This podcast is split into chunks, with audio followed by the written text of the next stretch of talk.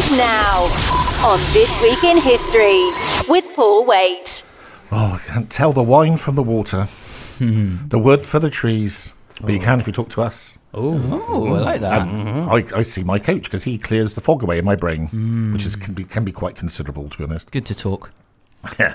So, welcome to uh, perhaps the most popular feature in our little Saturday show, which is on this week in history. So, got a bit of a literary theme today. Ooh. Yeah. Kicking off um, in 1851, uh, Herman Melville's book Moby Dick was published. Um, so, um, is this a book that either of you are familiar with or read? Um, yeah, I am quite familiar with it. Um, Captain Ahab. I could tell you some interesting trivia about it. Could you like what? Well, the um, the ancestor of the modern sperm whale, right, was a massive predatory whale, and it had massive teeth, like massive teeth. It would have it would have looked like a modern day sperm whale. Like What has that was- got to do with Moby Dick? I'll tell you. I'll tell you. And in honor of Moby Dick, it was named Leviathan Melville. Oh, that, that's, uh, that, that was quite learned. Leviathan, obviously from the Bible, and Melville because of Mel. Anyway, very quickly, as, as Callum's using up all of my five minutes. Um, so the story is about um, uh, a guy called Captain Ahab, who's a, obviously a whale hunter, and he becomes obsessed with catching uh, Moby Dick, effectively the whale. And the whole story is about his relentless pursuit of the whale, uh, and ends up with Cat- Captain Ahab's death. Um, it's a subject very, very dear to me because I absolutely abhor uh, whale hunting. Um, you know, these are probably the most intelligent animals on the planet. Yep. Um, hugely developed brains, and to go around throwing harpoons into them um, is, is, is, is absolute disgrace. They should be our friends. They are our friends. Exactly. We are your friends. Well, I don't know what they think about it. Anyway, that if we keep so harpooning them. th- if you haven't, if you haven't, um, there's a film about it as well. I think Gregory Peck might have played. Um, I'm not sure. Um, read the book anyway. 1856, um, a chap called Gail Borden um, was granted a patent for condensed milk. Oh, okay. So I used to when I was Sweet milk. when I was a little boy, I loved condensed milk. I used I to bet. have. I used to love. Thank you. I'm not quite. I, I might ask him later what he means by that. So, um, Whatever yeah, a bit of to condensed milk on some fruit. Yeah, absolutely lovely. So, 1881, Charles Guiteau. I hope I got that right. you two. Um, he was put on trial for assassinating President Garfield. Oh, The cat. I was going to say the cat. So President Garfield is um, the was the second uh, president to be assassinated. Obviously, the first being Uh, Abraham Abraham, Lincoln. That's what I was going to So, say. uh, that, yeah, but I didn't Andrew Garfield, I think his name was. So, um, yeah, President Garfield was assassinated in 1881. So, obviously, at that time in America, there was a lot of um, division. Um, we've just seen uh, the end of the American Civil War, um, and in many respects, the country's still divided today. So, he obviously got found guilty. I'm not sure what, what happened to him. We'll tell you next week. Um, so back to books. 1883, one of the great books of all time.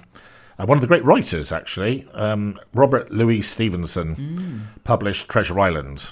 Jim Hawkins and Long John Silver, Long John Silver. It's a Blind Blind Pew. Do you remember him? Blind And the Pew. black spots on the hand.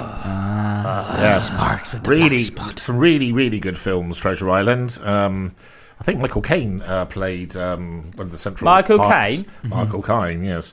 Um, Robert Louis Stevenson. Robert Louis Stevenson. If you haven't checked him out, um, is an absolutely brilliant author. Um, just writing my third book at the moment, and one of the chapters is actually about my favourite authors of all time. Um, so he, he he he deserves a big shout out, I think. Um, 1885, interesting one. This uh, Serbia invaded Bulgaria in a war that only lasted two weeks. There's always, been a lot of tension in that part of Europe. Um, Serbia was quite a big power at the time. Bulgaria is, um, I probably mentioned this to you before. Bulgaria was probably of all the places I've ever been to, um, the biggest surprise and delight. So um, I, I, I just absolutely loved loved everything about it. To be honest the food was just amazing. Got was drunk nearly all the time. I'd love to go there. Drunk nearly all the time. I Skiing liked, and a lot of skiing in liked their culture, and um, yeah, very much uh, interesting about the. The, the war influence, there's statues everywhere about great Bulgarians that were fighting against the Turks and the Ottomans and that sort of thing. So this is a, a theme which um, goes right across um, Central and Eastern Europe. So, um, and then just finishing off very quickly, in 1889, um, uh, a, a really brave um, uh, reporter called Nellie Bly um, travelled to basically she, her target was to see whether she could travel around the world in 80 days, following in the footsteps of Phileas Fogg, of course, Jules Verne's famous character. Uh, and she actually did it in 72 days and six Wow. hours, Wow. which is, I think, much better than Michael Palin managed. Wow. So there we are. So that's the end of the first session today. On This Week in History. And welcome back to On This Week in History today. And I've managed to not to, to keep all my knobs up, Brew. Oh, good, good. Yeah, yeah. Faders are up.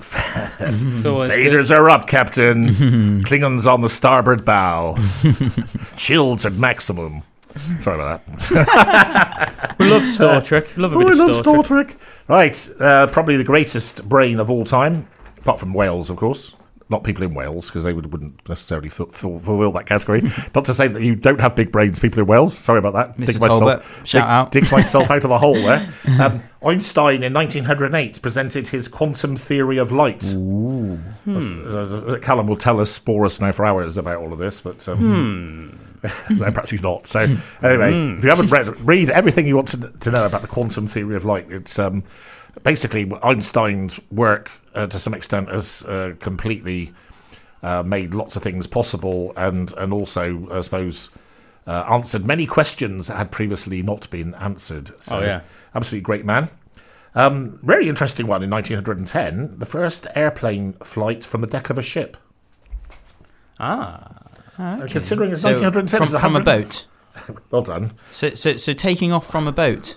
That's pretty good. Yeah, That's like a little good, yeah. aircraft carrier of the Yeah, time. yeah, yeah. You know. That is quite impressive, though, isn't it? But that must have been time. sketchy, yeah. You know, considering that um, in our on this week in history last week we were talking about um, about Wright uh, managing to break the world record and being in the air for Yeah. nine minutes, was it or something? Um, so this wasn't that long afterwards. Just Four taking years- off from the sea, willy nilly. Yeah, absolutely. In 1918, after the end of the First World War, the Republic of Czechoslovakia was created. This is quite interesting. Um, one of my favourite programmes is actually Michael Portillo's uh, rail journeys around Europe. Absolutely love Michael Portillo. Um, he makes me feel good because he dresses more bizarrely than me. uh, so, you know, Callum thinks I look like um, I like a big bag of Skittles or like a big orange or something. a big orange that doesn't quite know he's an orange. He sometimes thinks he's a f- pear or something. yeah, something. Chris Dingle orange. Michael Portillo he basically sits on the train in his yellow jacket and his red trousers and his blue shirt or whatever. like Rupert the Um, Bear. but incredibly intelligent man. Um, was a great politician. Great loss to politics, actually. Perhaps he's got too much integrity um, to be a politician. Quite a sincere comment these days. Um, so um, actually know quite a lot about this. So Czech- Czechoslovakia um, was was effectively was was not um, uh, so in fact it's two two separate territories, and of course today um, we have the Czech Republic and Slovakia. So it was an unnatural joining together in many respects, um, and um, this this was this was brought about. Um, there- there's a lot at the time.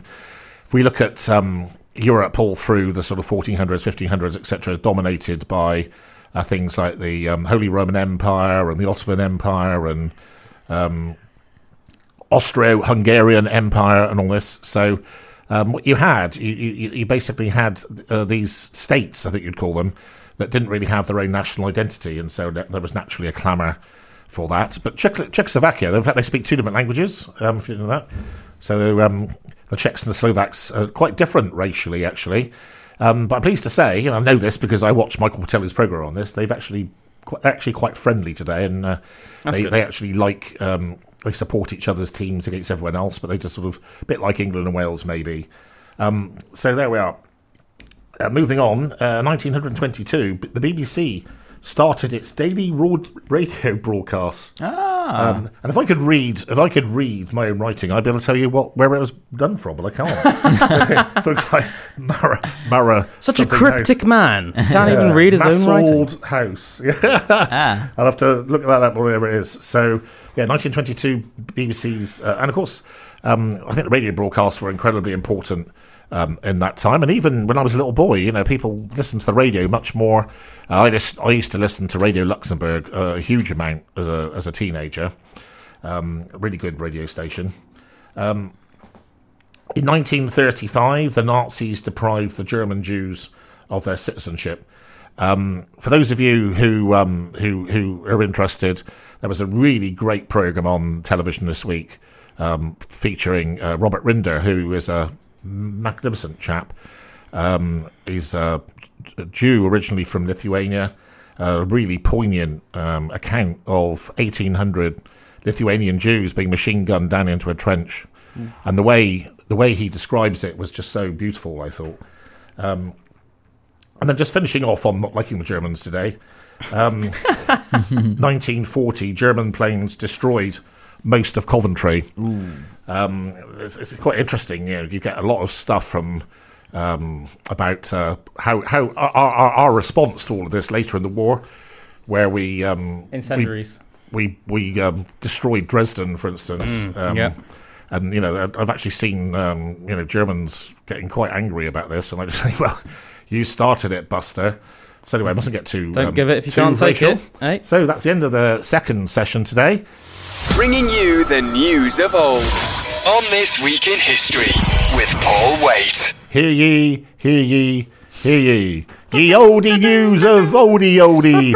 Yeah, it's good. I've been very happy for the last two weeks because Robin and Sherwood's been back in the morning. Oh, nice. Yay. And I've been having a really, really double fix of Robin and Sherwood followed by the Avengers. The Seven Swords of of Oh. Wayland. Yeah, I watched that the other day. Did you? Yeah. With the demon, the hound of Albion. Lucifer. yeah thank you. Let's not go on about that because I'm empowering You him want by to mentioning his invoke name. any dark Thank you. spirits? So, um, last session today on, on this week in history. Um, again, like last week, quite a lot as was going on um, in mid-November throughout the centuries. So, um, picking up, on, s- s- uh, continuing with the World War II theme, um, in 1942, the last Vichy uh, French troops in Algeria surrendered. So, um, well, can you remember? I talked to you a bit about Vichy, Vichy France. Can you remember that? at all, Fiji. No. Vi- not v- Fiji, Vichy. I said Vichy. yeah. You can't remember about I can't remember specifically. So no. effectively, um, when um, France capitulated to the Germans um, in 1940, um, half the Germ- France was basically divided into two, uh, with the sort of uh, southern part of France, uh, sort of central down to uh, places like Toulouse and. And Nice, etc., were split off into their own uh, autonomous uh, government under the control of Marshal Pétain, who very sadly was um, a great war hero in World War One, um, and obviously was a, a total Nazi collaborator in World War Two. I, I sometimes I, I, I, I- know quite a lot about this uh, period of history, and I and I, I do sort of have some degree of sympathy with people like uh, Chamberlain and Pétain.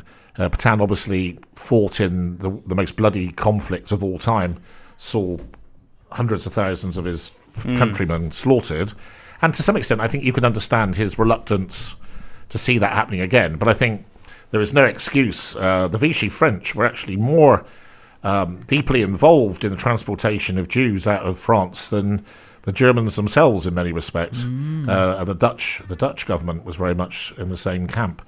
So um, we had the notable incident we talked about a while ago with uh, the British Navy having to destroy the French Navy Yeah. um, in North Africa, which um, and and and, and that, that's caused friction for a very long time. They killed several hundred French sailors um, because the French basically refused to um, to give out give up their ships, and Churchill, very rightly, in my opinion, decided to destroy their fleet.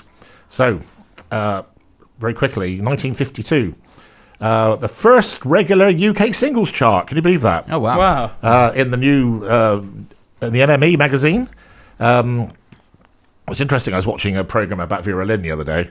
Uh, Vera Lynn had three singles in the top ten, Wow. um, which is quite interesting. Obviously, it's a very different um, type of music in those days.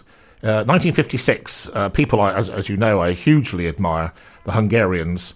Um, but this was a very sad week. I, uh, in um, the Hungarian revolt was put down by the Soviets um, in very brutal circumstances. The Soviets basically invaded, went through uh, Budapest um, with hundreds of tanks and put down the rebellion. Um, Hungarians, really brave people. I loved going to Budapest. Actually, one of my one of the best nights of my entire life was, uh, and of course, as you might suspect, also involved getting very drunk. uh, there, there does seem to be a theme in my good nights out, but. Um, they picked the wrong person to try and get drunk. Let's put it that way. so, 1993, um, Puerto. I didn't know this. This is quite interesting. I don't know you boys. In 1993, Puerto Rico uh, voted ab- against becoming the 51st state of the United States. Oh. Wow. Yeah, I've, I know there's been a lot of talk about Puerto Rico maybe uh, joining the USA, but I hadn't realised there'd actually been a proper referendum on it. No, I knew this. Of course, the most famous Puerto Rican that I can think of is Ricky Martin. Woke up in New York City. Living la vida loca. Ah, well done, boys. Well, thanks for helping me out there. And finally, today, and this is a, this is something Callum's going to really like because I like it. I love astronomy, so I think one of the things we're going to do when we develop our station is we're going to have some programs about interesting holes. things of you. Thank you for that, Callum. Dark matter. In 2018, astronomers announced the discovery of a super Earth planet, Earth type planet, uh, at Barnard Star, uh, which is six light years uh, away. Uh, and this uh, this planet is 3.2 times bigger than Earth. Wow. And it's generally considered to be very Earth like. So Should we move there? uh, we're thinking well, it might be a good idea. Hopefully, that Boris Johnson won't be the Prime Minister there, then that'll be all right. Can I have a So section of it and call it Anyway, California? so um, that's the end of On This Week in History today. I hope you enjoyed it. It was another one. Um, it's always nice, I said to the boys, it's always nice when one can embellish the facts.